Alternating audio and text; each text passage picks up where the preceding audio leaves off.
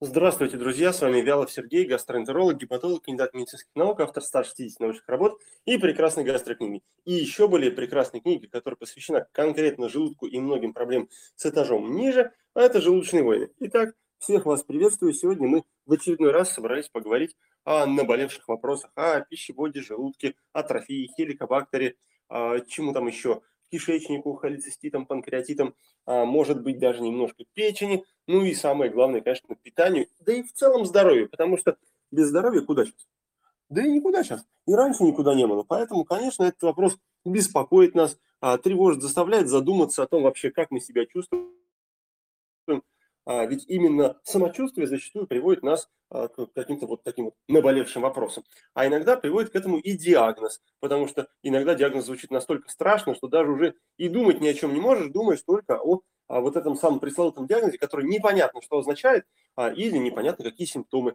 Что-то где-то побаливает, ты думаешь, что это такое? То ли глисты, то ли интоксикация, то ли что-то еще. А может быть, это всего-навсего кто? Правильно, гастрит.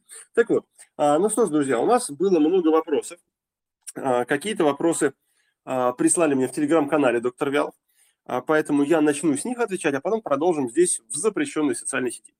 Итак, как выяснить, усваивается ли кальций в организме? Спрашивает Татьяна. Подозрение на остеопороз. Хотелось бы узнать ваше мнение. Возможно его вылечить? Конечно, возможно его вылечить. И остеопороз, в принципе, нормально себе лечится. Единственное, что надо точно понимать, с чем связан дефицит кальция. Может быть, кальций нормально усваивается, но просто в питании его нет. И мы едим какой-нибудь сыр, думаем, что о, это источник кальция, или какую-нибудь рыбку а, вкусную, и думаем, да, там сейчас кальций, фосфор, полно всего, а там, оказывается, по нулям. И тогда мы думаем, наверное, что-то не всасывается. А исходная причина может быть именно в том, что как раз а, в питании-то его нет. Вторая проблема, может быть, кальций не готов к тому, чтобы всосаться. То есть мы его съели и думаем, сейчас, сейчас пойдет процесс, да, и все будет. А оказывается, что кальций не обработан в достаточной степени, чтобы он мог быть всосан кишечником. Всосан кишечником, говорят так или нет? Или я один так придумываю? Ну, то есть, чтобы всосаться в кишечник, он должен быть подготовлен к этому процессу. И тут, кстати, немаловажную роль играет и желудок. И если в желудке есть проблема, та же самая атрофия, подробнее в книжке «Желудочные войны» читайте, как бороться с атрофией, вот, а, тогда кальций просто не готов всосаться, и поэтому не всасывается. А может быть проблема в кишечнике, например. И тогда кишечник просто не способен в себя принять. Вроде как он целый, но не, не усваивает действительно. А бывает, что из-за кишечника не то, что не усваивает, а, например, просто так быстро выносит, что кальций ну, он просто не успеет всосаться. Ну, то есть он хотел бы, да, вот как такси едет, такси едет такая, дверь открывается перед пассажиром, чтобы он сел, а, а едет так быстро, что пассажир просто запрыгнуть не успел.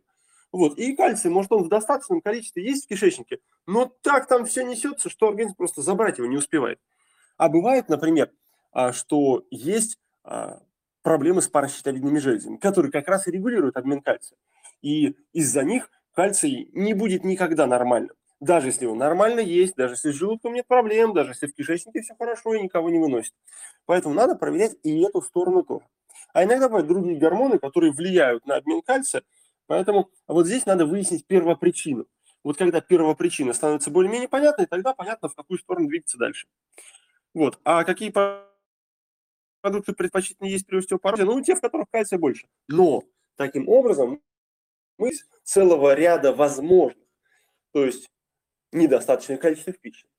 А если, а, вот как Татьяна, вы говорите, например, не всасывается, то вы хоть уешьтесь, он все равно не будет всасываться.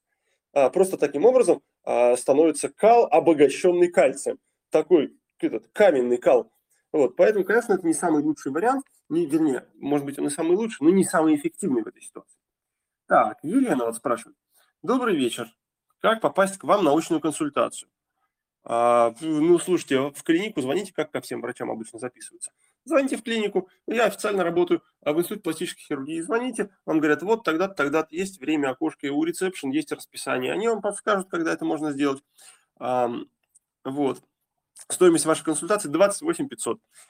А, ну, скорее всего, в ближайшее время моментально вы не запишетесь, потому что там есть некоторая очередь, и там несколько месяцев а, уже расписано вперед. Так, так, хорошо, поехали дальше. А, проверяю, проверяю. Поехали дальше. Значит, а, смотрим теперь а, вопросы, которые у нас в Инстаграме. Эффективен ли экспресс-тест на хеликобактер? Ну да, в, своей, в своем роде он, конечно же, эффективен, потому что у каждого метода, который существует, есть определенная эффективность, и она просчитывается, это можно узнать. И вот, например, про эффективность разных методов в книжке «Желудочной войны» я как раз рассказываю подробно. Вот. А можно ли вылечить атрофический гастрит? Конечно, а, и я сто раз так делал. И я вас уверяю, многие другие врачи тоже так делали.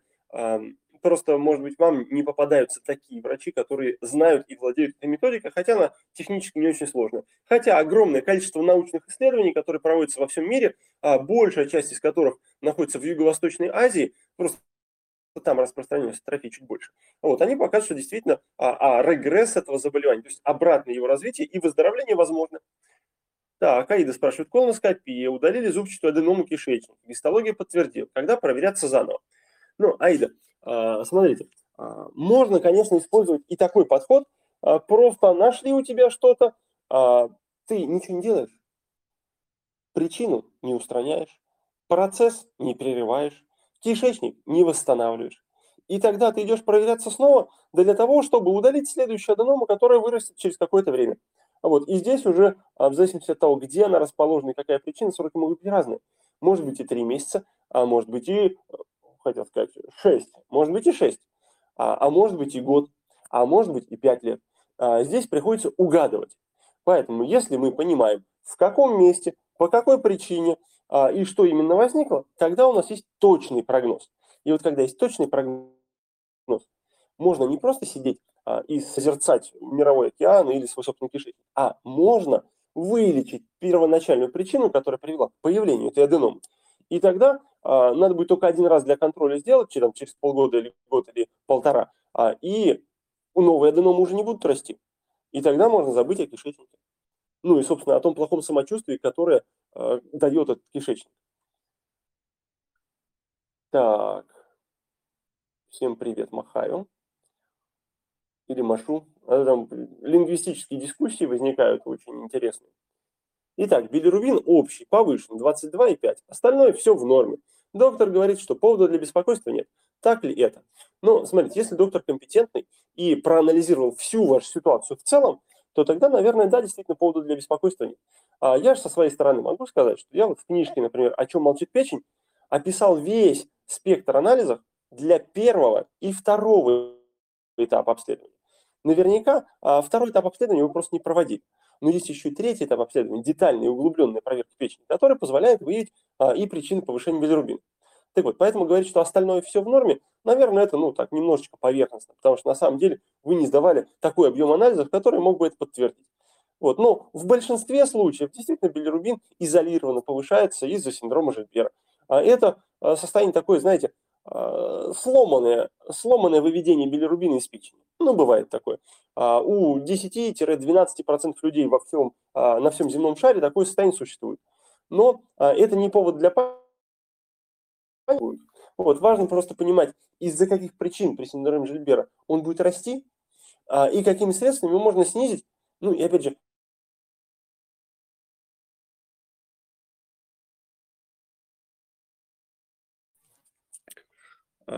под нарушенным пищеварением каждый понимает свое. А, вот. Поэтому, что вы имеете в виду, я не знаю. Иногда говорят, что когда тяжесть в желудке, а, тогда это нарушенное пищеварение. Иногда говорят, что когда стул плохой, нарушенное пищеварение. Иногда говорят, когда изжога, тоже нарушенное пищеварение. Все это абсолютно разные проблемы, соответственно, решаются они абсолютно по-разному. Но для того, чтобы уменьшить нагрузку и способствовать этому восстановлению, иногда достаточно просто нормально есть. А, так. Александр, нашли две эрозии в толстом кишечнике. Поставили по цитологии диагноз колит. Как лечить? Ну, а, очень важно разделять вот какие вещи. У нас есть причина, которая это вызвала, это состояние. У нас есть процесс, как эти эрозии появлялись из нормальной ткани кишечника, как они превратились в вот эти дырища. И, а, и у нас есть последствия первопричина, процесс и последствия. Вот на эти три звена надо подействовать. Соответственно, здесь, ну, первопричина может быть разная, там их может быть два десятка, и здесь надо выбирать и разбираться, это зависит от вашей ситуации. Дальше, сам процесс, он, конечно, связан с воспалением. А, когда иммунные клетки приходят в орган, там начинают что-то мутить, а, токсические вещества сверху действуют. Вот это надо прервать. Поэтому обязательно нужно убрать токсические вещества из, из а, просвета кишечника, из этой трубы, нейтрализовать их.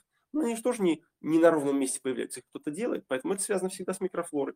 Поэтому микрофлору тоже надо поправить. И, конечно, надо убрать воспаление из самой ткани. Кроме того, надо а, и моторику кишечника восстановить, потому что а, если там две эрозии, он не будет нормально передвигать содержимое. Вот это вот основные такие ключевые точки, связанные с а, лечением. И обычно это занимает ну, около пары месяцев. Ну, в тяжелых случаях, когда колит там сложно поддается лечению, до 4 до 6 месяцев, если это вот обычный банальный вариант колита.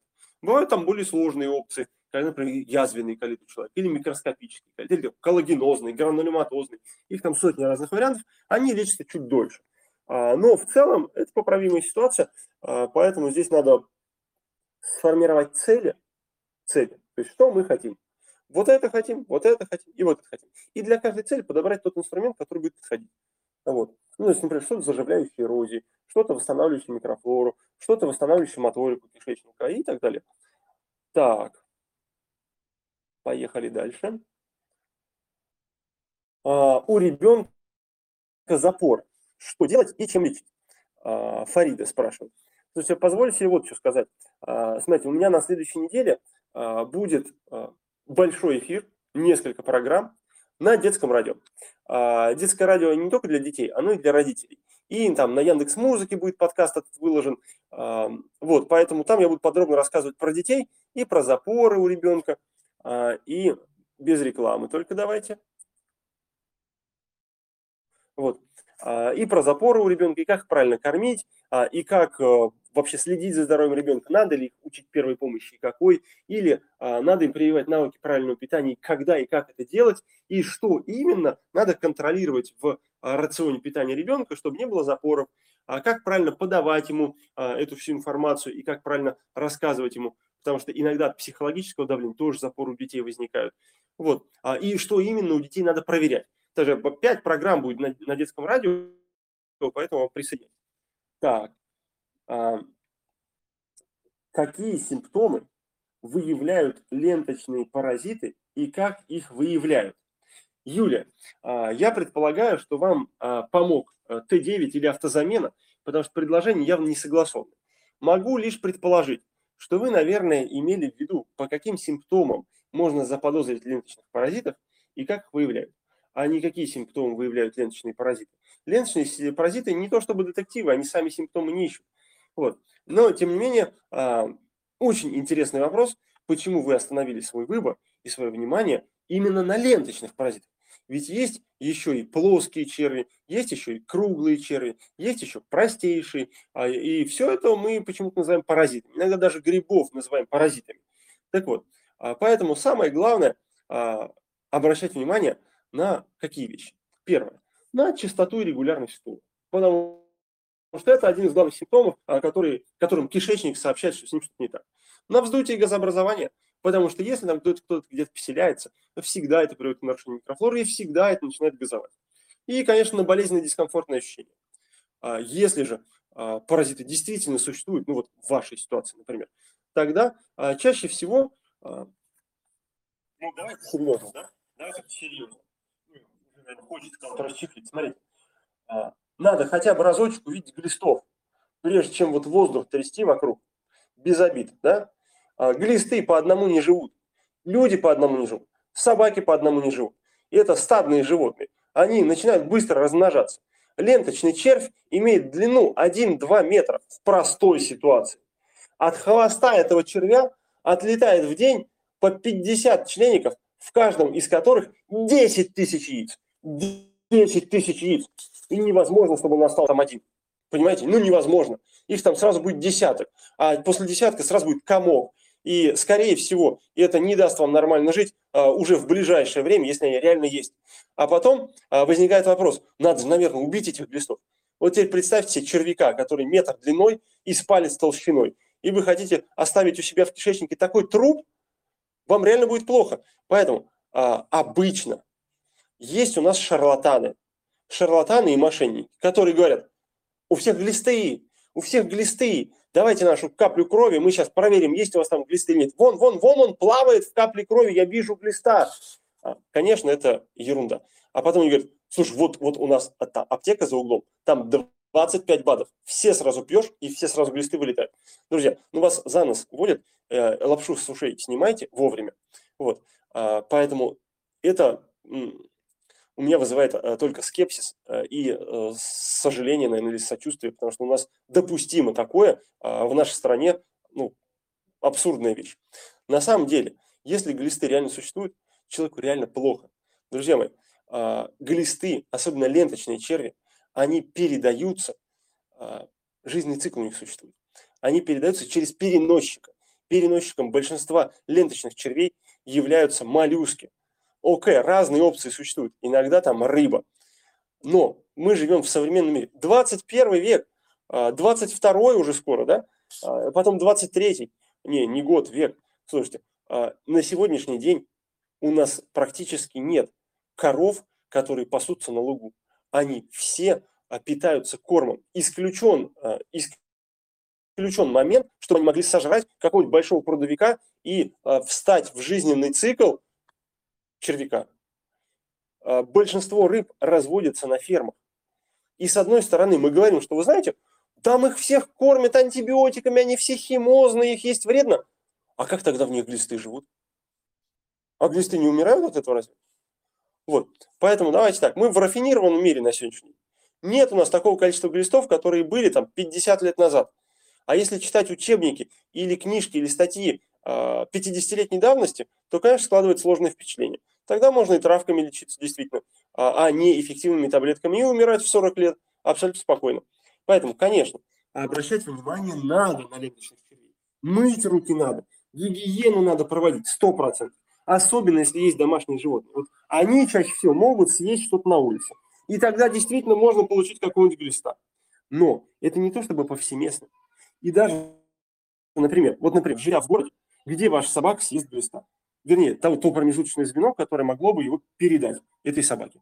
А, поэтому здесь просто знание жизненного цикла этого паразита и некий хотя бы минимальный опыт позволяет сказать, что эта проблема значительно преувеличена, но тем не менее встречается.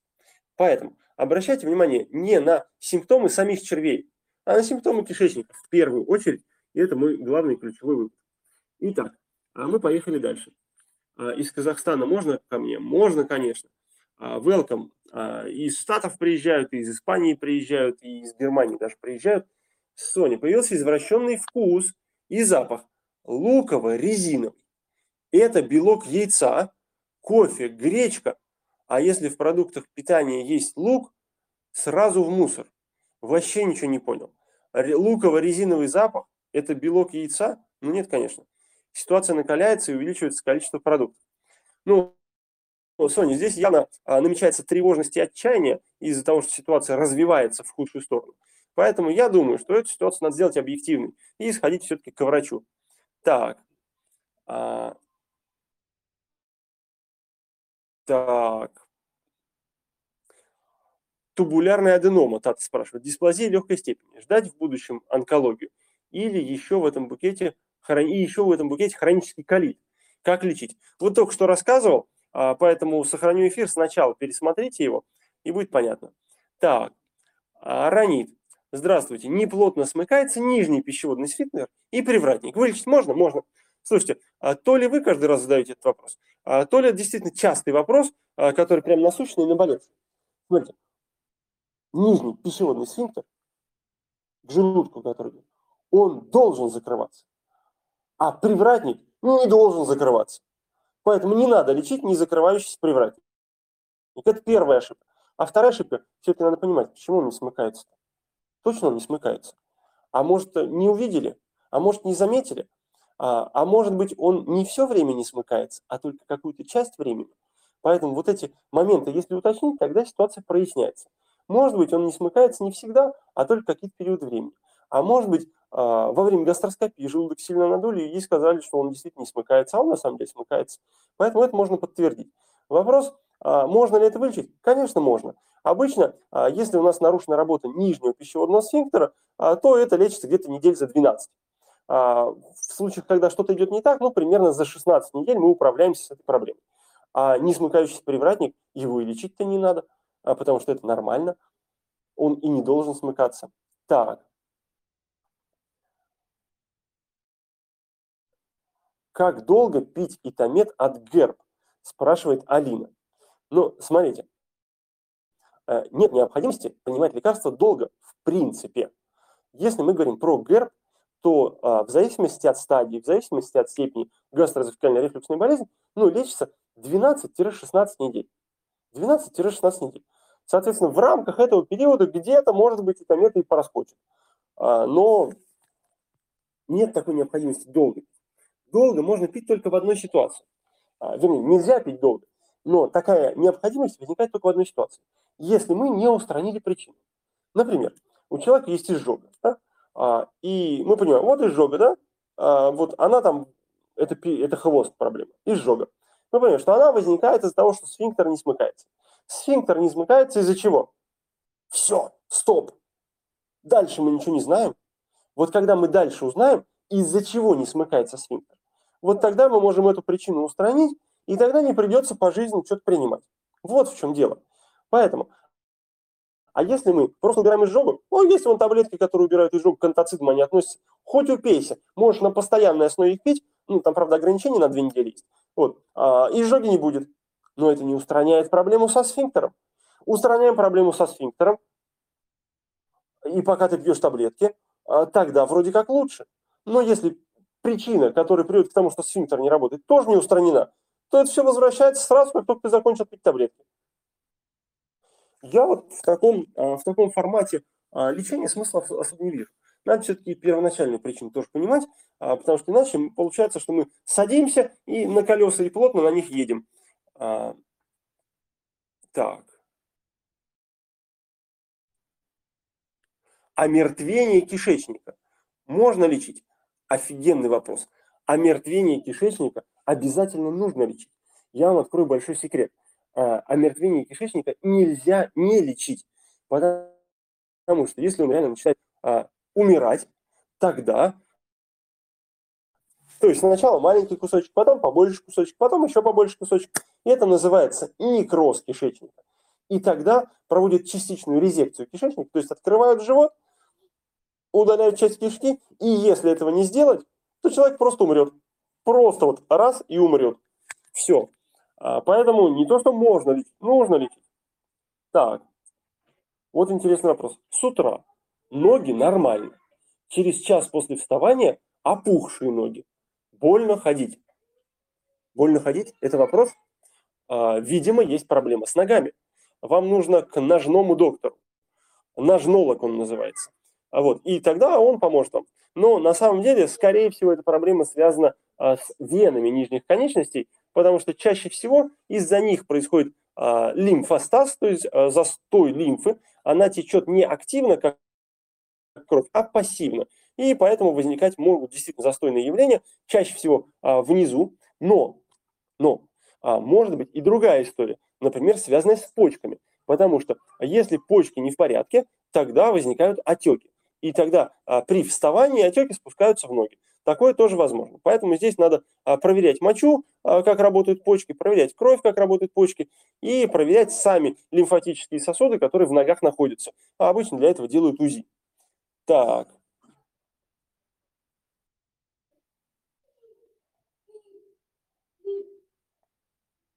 Смотрим дальше. Вопрос. А давайте посмотрим. У нас еще а, из телеграм-канала доктор Вялов очень много вопросов прилетает.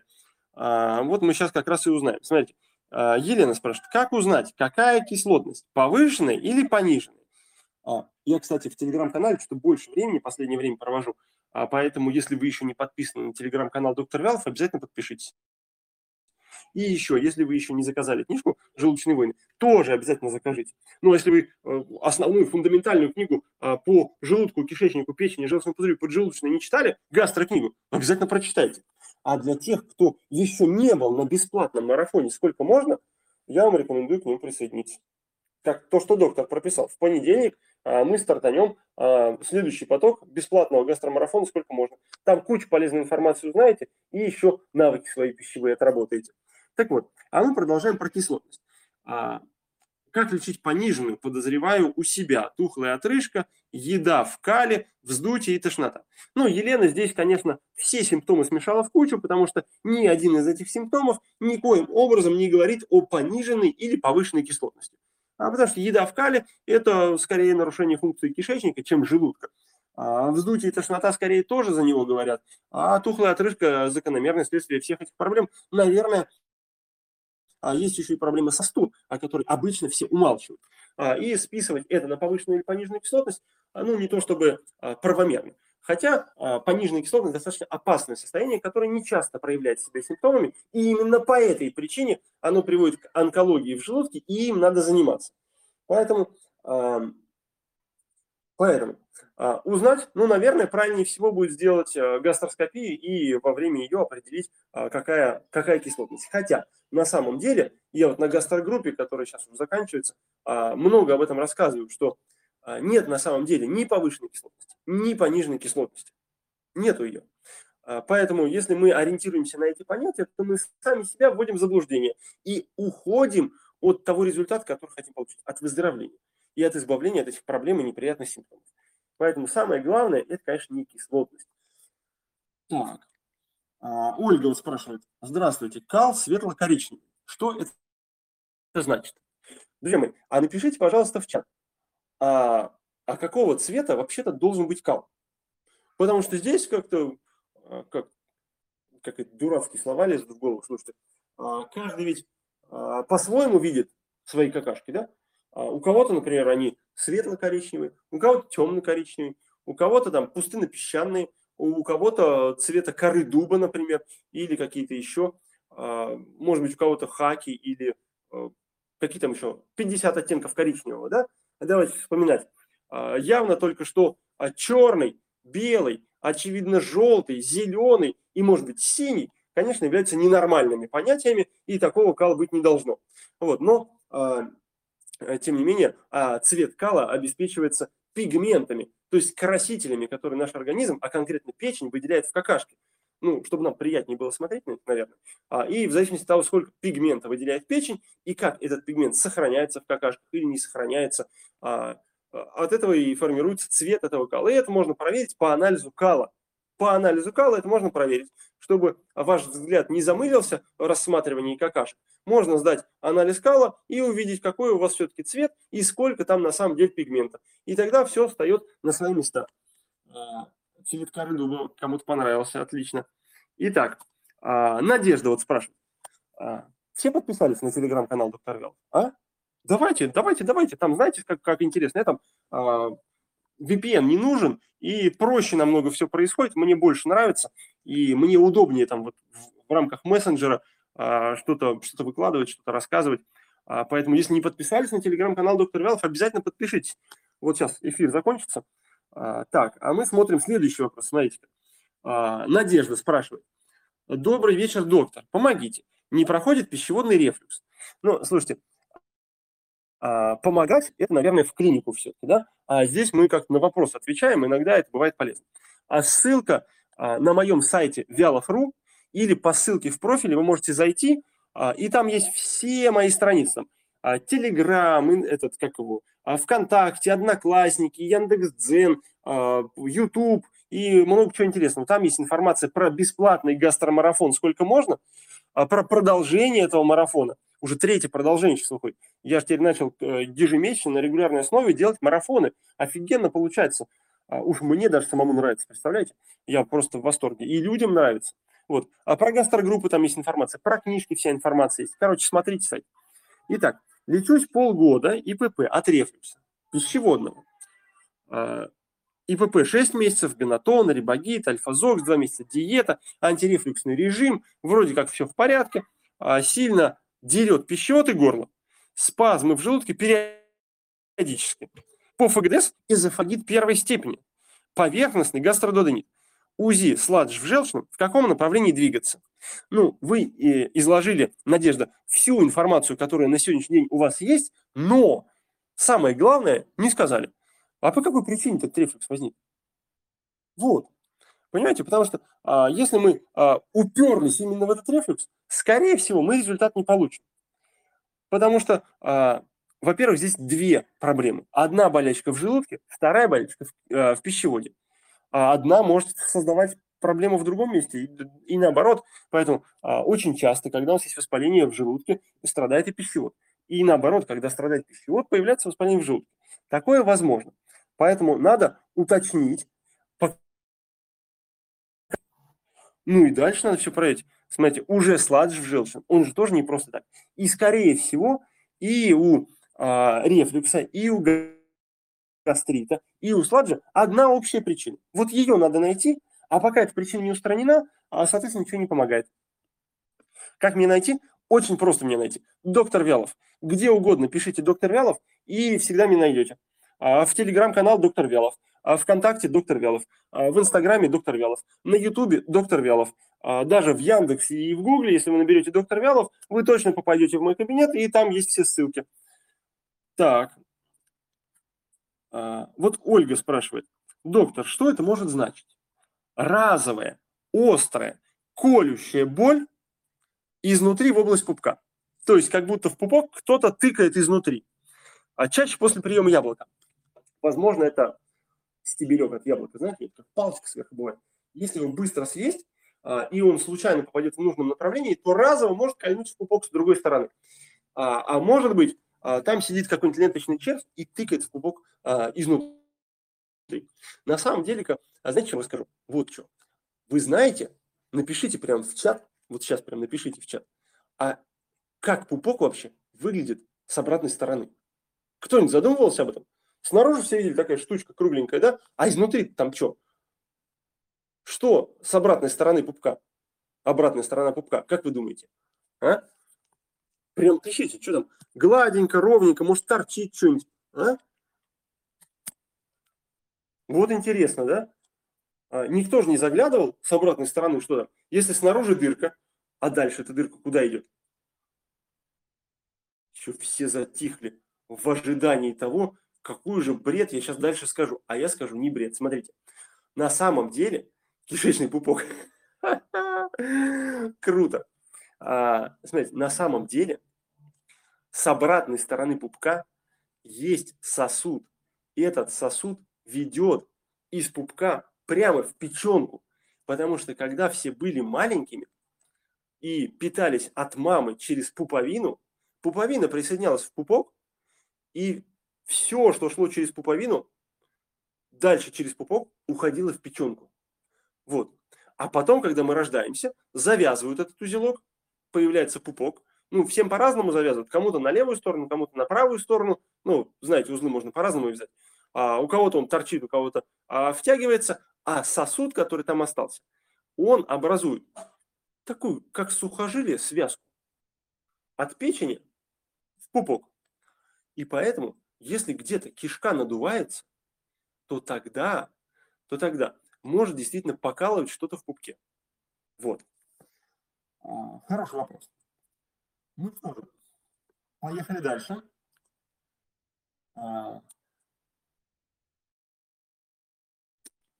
Друзья мои, конечно, офигенные вопросы здесь. Давайте, давайте. А вот кал, кал, да, стал пахнуть ржавчиной. Ржавчиной стал пахнуть кал. Болела ковидом в декабре, непонятно, то ли запах поменялся, то ли что-то с ЖКТ, диагноз атрофический гастрит, эрозия желудка. А, давайте я вот а, опять же сейчас а, ко всем буду апеллировать. Кто-нибудь нюхал когда-нибудь железо? Чем пахнет железо? Вот мне очень интересно, что вы думаете, чем пахнет железо? Вот берем мы, например, вилку или ножик, да, и чем вот она пахнет? А потом едем на дачу и берем какую-нибудь железку из земли, вытаскиваем и начинаем ее нюхать. Она ржавая, и чем она пахнет? На самом деле никакого запаха у ржавого железа нет. Поэтому здесь речь идет либо о повреждении блуждающего нерва после ковида, который влияет на восприятие запаха и на появление вот этих неприятных постковидных симптомов, либо это связано с извращением восприятия запаха по какой-то другой причине. А, ну, есть еще, конечно, такой вариант, что, может быть, человек пьет очень много таблеток с железом, и поэтому а, кал начал пахнуть этими таблетками. Такой стал, железной какашки. Вот. А, вот Руслан спрашивает, доктор, как относитесь к парадольной резекции желудка как способ избавления от лишнего веса? А, ведь лишний вес намного опасней, чем осложнение после бариатрии. Люди худеть не могут и не умеют. Ну, я бы, Руслан, не стал так огульно э, людей обижать и говорить, что люди худеть не могут и не умеют. Во-первых, их никто этому не учил. Давайте по-честному. А, и я всегда за открытость. Смотрите, кто-нибудь когда-нибудь учил людей вообще правильно есть? Никто. Кто-нибудь учил людей правильно сбрасывать вес? Никто. Так что тогда говорить, что они не могут и не умеют? Вот поэтому они не могут и не умеют. Я вот, например, начал сейчас этим заниматься и провожу бесплатный гастромарафон сколько можно. А, welcome, регистрируйтесь, в понедельник мы стартуем. Целую неделю проведем а, в интересной коммуникации. А, потом будет продолжение этого марафона. Оно будет называться «Нельзя, но можно». А как есть то, что нельзя, но можно, чтобы, чтобы это было можно и ничего не болело. Вот. Недавно только проводил марафон «Нормально есть», где мы все это разбирали. Поэтому очень интересно проводим досуг и учимся одновременно и как худеть, и как правильно питаться, чтобы ничего не болело, и восстанавливать и поддерживать свой организм. Так вот, поэтому, конечно, можно и похудеть. Для этого у человека еще мотивация должна быть. Может, мне и похудательный марафон какой-нибудь сделать, а? Напишите мне в комментариях, надо похудательный марафон или нет. Ты что-то а, как-то скептически к этому всегда относился. А может, действительно надо. Так вот, а, действительно, лишний вес, он намного опаснее, а, чем осложнение после бариатрии. Потому что осложнений после бариатрии а, практически никаких нет. Там что-то цифру точно не помню сейчас, чтобы не, не обманывать никого. Полпроцента, наверное. Полпроцента. И это только те люди, у которых исходное состояние было просто вот трэш в лопухи. Вот. А тогда, да, тогда возникать. Сейчас идет американская гастроэнтерологическая неделя. Я являюсь ее активным участником. И в рамках там, обсуждения исследований, а, рекомендаций, а, могу вам вот что сказать. В американские рекомендации эндокринологического общества а, бариатрическая хирургия, то есть операции по удалению желудка или уменьшению его размера, вошли под номером один как э, способ для того, чтобы снижать вес. Поэтому так тоже можно. Но достаточно понимать, что это масштабная операция все-таки. И любое вторжение, наверное, оно нежелательно, особенно в таком объеме. А, поэтому, как крайний случай, конечно, это возможно.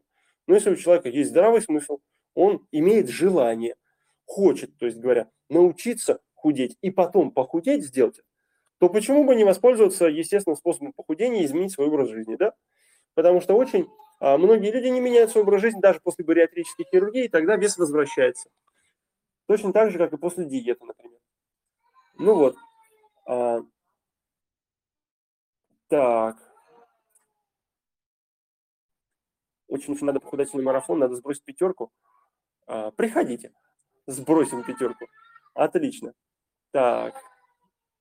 Ну вот Руслан как раз и уточняет сюда 0,1-0,5%. А, вот НСА, прям сосы пишет, разные сосы пишет НСА, пишет, болит спина и приступами середины живота. Я думаю, что поджелудочная. Врачи хотят удалить желчный. СОС ну, а, я, а, может быть, и обладал бы даром целения на расстоянии и излечения, но, наверное, в этой ситуации не справлюсь. А, потому что если врачи хотят удалить желчный пузырь, то это, я думаю, что не просто так. Скорее всего, вы упускаете детали. И внутри этого желчного пузыря да, желчный пузырь болит, и это может отдавать и в середину живота, и в спину. Поэтому вполне себе может быть причиной этих неприятных ощущений является желчный пузырь. А, но очень важно знать, и вот последние исследования тоже об этом говорят, что те люди, у которых есть камни в пузыре, или у которых пузырь, например, был удален по причине камней, у них повышенный риск рака поджелудочной железы. Повышенный риск. Это очень, а, очень важно. Поэтому даже если пузырь удалят, все равно с причинами надо разбираться и восстанавливать желчаток. Потому что удаление пузыря – это удаление последствий а причину нельзя забывать, потому что причина дальше, после удаления пузыря, будет губить поджелудочную железу. Вот сейчас, если врачи хотят удалить желчный, скорее всего, а, текущая головная боль именно в нем. Но если его удалить, то поджелудочная будет страдать а, практически гарантированно. Так. Так. Поправительный марафон. Ага. Супер. Ну что, друзья мои, а, продолжаем. Продолжаем. А, Маринка спрашивает, часто хочется в туалет по-большому, хоть и нечему уже. К какому врачу надо обратиться? Ну, вообще правильнее, конечно, было бы обратиться к грамотному гастроэнтерологу а, или к колопроктологу. Но колопроктологи – это хирурги, надо это понимать. Поэтому, если вы обратитесь к колопроктологу, они предложат вам отрезать прямую кишку. А, ну, нет органа, нет проблем, да? А, так тоже можно. А, но мне кажется, это не очень человечный подход, хотя очень люблю колопроктологов. А, поэтому лучше бы сходить к гастроэнтерологу. Но гастроэнтерологи тоже товарищи ленивые, а, потому что все-таки прямую кишку надо будет посмотреть. И вот даже, наверное, я тоже иногда ленюсь это делать. Ну, долго, неудобно, короче, а иногда просто понятно уже на основании осмотра живота. Вот. Поэтому надо искать того врача, который будет заинтересован и будет копаться в этих, в этих деталях. Вот тогда все будет хорошо. Итак, а мы двинемся дальше. А, СРК. Пью таблетки, Константин пишет. Четыре дня спазм не проходит. Менять лечение? Скорее всего, да. А, ну, если вы пьете таблетки конкретно от СРК, и если это действительно СРК, то эти таблетки должны помогать однозначно быстрее. Либо здесь есть заблуждение в отношении диагноза, и это, например, не СРК, а какая-то другая проблема, микроскопический колит, например, или что-то еще. И тогда просто таблетки от СРК при микроскопическом колите, они не будут помогать, или будут помогать в другие сроки. А если действительно СРК, тогда, скорее всего, надо менять таблетки. Итак, Александр спрашивает, поставили аутоиммунный а, не атрофический гастрит. Такой бывает? Да, такой бывает. Так, а мы сейчас немножечко перейдем в телеграм-канал Доктор Вялов. Если вы еще не подписаны на телеграм-канал, подпишитесь а, и посмотрим, что у нас здесь. Ой, ой. А, возвращаемся а, в телеграм-канал Доктор Вялов. Здесь у нас есть вопросы. Вот, например, вопрос от Вики. Постоянные вздутия не проходят даже утром перед едой. Дискомфорта при приеме пищи? Нет. Что это может быть? А, ну, иногда такое бывает, например, когда человек, в принципе, мало ел и начал менять свой рацион питания, начал есть больше. И тогда вот это ощущение насыщения или наполнения желудка, или растяжения желудка воспринимается как вздутие.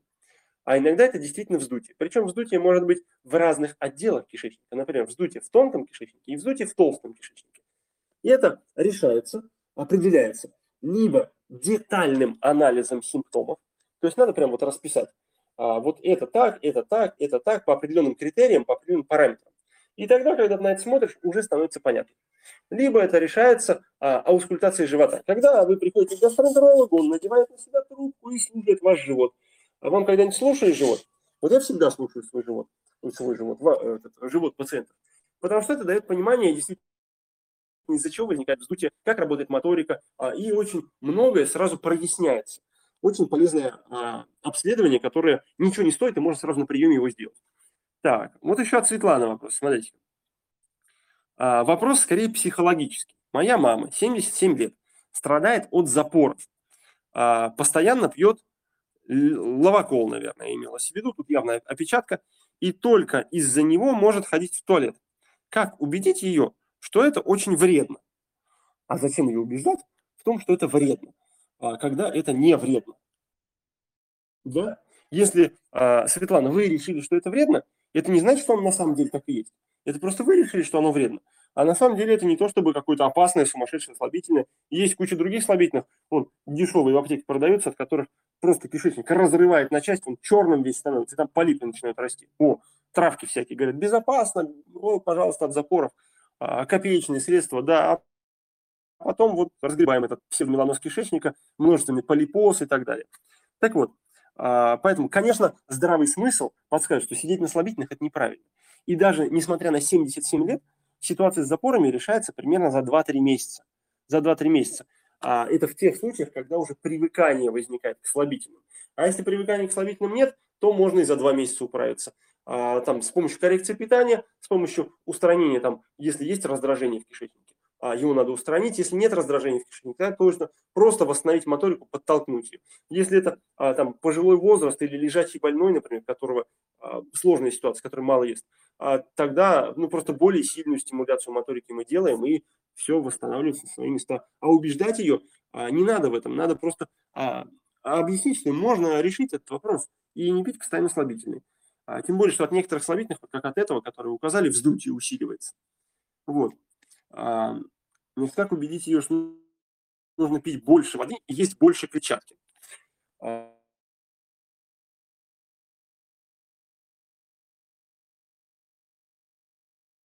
ой. Так. А, ну что же. Леся Шел пишет, порекомендуйте, пожалуйста, ферменты. Леся, рекомендую ферменты. Энтержермина, а, фор – это хорошее средство после антибиотиков для кишечника. А, или лучше э, ферталь, флувир, энтерол. Что посоветуете? Посоветую вам а, более важный для вашего состояния здоровья, более серьезный, значимый и более полезный шаг. Подумайте, пожалуйста, вот о чем. Есть у нас две ситуации. Вот представим себе здорового человека, который по какому-то заболеванию, не знаю, уши, может быть, глаза, там, кожа, суставы, пил антибиотики. Он пропил отлично. Как будто ничего не пил, как будто витамины пил. Теперь представим себе другого человека, а, у которого гастрит, а, у которого дивертикулы в кишечнике, а может быть раздраженный кишечник. И вот он пьет антибиотики. Неважно от чего. От суставов, от ушей, от спины, от глаз, от чего угодно. И вот его начинает поносить. И он, у него начинает болеть живот. И у него появляются спазмы в животе. Вот в чем разница. Поэтому, если человек принимает какие-либо антибиотики, и у него возникают кишечные симптомы, то правильнее, конечно, проверить кишечник, узнать, что в нем сломалось, и это вылечить. Потому что если вы начинаете антибиотик, это просто заплатка. Это просто заплатка. Вы как бы чуть-чуть замаскировали симптомы. Вроде как болит, но не сильно болит. Вроде как поносит, но не так, чтобы очень жутко. Вроде бы как из-за порки чуть поменьше стал, и не так уж сильное вздутие возникает. И если ты в следующий раз пьешь антибиотики, еще хуже становится. И если ты делаешь какую-то погрешность в питании, еще хуже становится. Поэтому хотя бы какашки сдайте. Потому что если, например, после приема антибиотиков в кишечнике выросли грибы, вы упьетесь любым пробиотиком, ноль эффекта будет. А если после приема антибиотика в кишечнике возникло воспаление, то вы упьетесь пробиотиком, у 35% людей становится хуже от этого. А у 60% а, становится чуть лучше. А если это вообще не связано с кишечником, а из-за приема антибиотика изменился ритм желчевыделения и состав желчи, ведь антибиотик всасывается, потом в печень попадает, там метаболизируется, и часть его выделяется с желчью. Тогда вы тоже будете пить антибиотики и вообще ничего не почувствуете, ни лучше, ни хуже. Но вам будет казаться, раз вы пьете пробиотик, ну, должно что-то быть лучше. Наверное, должно что-то лучше. И этот психологический эффект, он, конечно, тоже дает о, себе знать, и как бы спокойнее себе живешь, спокойнее себя чувствуешь. Поэтому надо сделать УЗИ, посмотреть, что там жжется, надо сдать какашки и посмотреть, в порядке ли вообще кишечник. Тогда это будет результат. Так.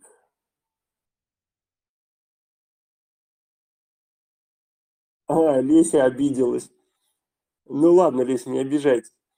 А, так, поехали дальше. Дядов. А, конечно. Лиля, можно деньги? Лиля, рекомендую вам деньги. А, отлично. А, тупая, конечно, шутка с моей стороны, но не весело. Итак, а, друзья, давайте-ка посмотрим. Еще у нас есть, а, еще у нас есть какие-то неинтересные вопросы. Ну вот Марина спрашивает, можно ли вылечить дивертикулез? А, смотрите, дивертикулез та еще история, когда в кишечнике образовались карманы. Ну, это как капюшон мне сзади, видите, так карман, да? Вот. И, соответственно, а, они уже выросли, эти карманы. Можно, конечно, попробовать их заправить, но хирурги предлагают более простое решение, просто отчикать половину кишки. Ну, либо левую, либо правую. Конечно, это не то, чтобы а, лучший способ решения, это скорее а, этап отчаяния для того, чтобы предотвратить серьезное осложнение. Потому что дивертикулы могут воспаляться, их может быть много. там, например, два десятка дивертикулов, все по 2 сантиметра или по 5 сантиметров, все с инфекцией, с гноем, вот, тогда, конечно, надо отрезать половину кишки. Вот для этих ситуаций используется такая методика. Во всех остальных случаях нужно просто выполнять кишечный норматив. Когда человек с дивертикулами выполняет кишечный норматив, такой же, такой же, как должен выполнять любой другой человек, чтобы его кишечник работал нормально. Тогда дивертикулы проблем никаких не создают. Вообще.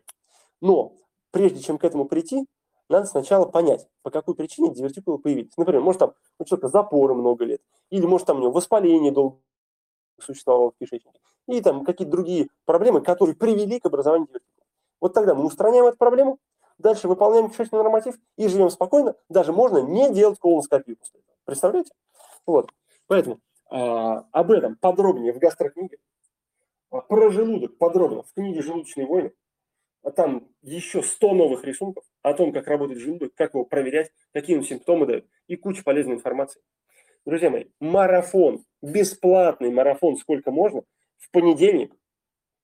А, продолжение марафона, который называется «Нельзя, но можно», чтобы разобраться, что можно есть, что нельзя, и как есть то, что нельзя, чтобы было можно. Будет 20 июня. Заранее можно присоединиться на более интересных условиях. Я пока жду обратную связь Э, жду обратную связь по поводу того, насколько кому интересны медицинские новости, там последние достижения high-end медицинской науки. А, может быть, буду делать обзоры, а пока еще не решил. А, но мне кажется, я уже придумал, каким способом мне сохранить гастрогруппы, потому что очень стало трудоемко это все делать, и у меня было такое очень сильное желание их прекратить. А, ну, люди начали писать и говорить, что это очень полезно, это очень помогает им решить вопросы там, с желудком, с кишечником, с а, поджелудочной железой, с желчным пузырем. А, поэтому я сейчас ищу техническое решение, чтобы как попытаться их сохранить без ущерба для качества, но чтобы это было более, ну, более удобно, что ли, чтобы они вообще не пропали. Вот, поскольку есть какие-то люди, которым это интересно действительно. Ну, подробнее в телеграм-канале подписывайтесь, телеграм-канал доктор Велов. Следите за новостями, Завтра будет на Ютубе прямой эфир в 7 часов и э, ВКонтакте. Поэтому и там, и там тоже посмотрите. А на сегодня мы с вами подходим к завершению. Э, до скорых встреч. Пока.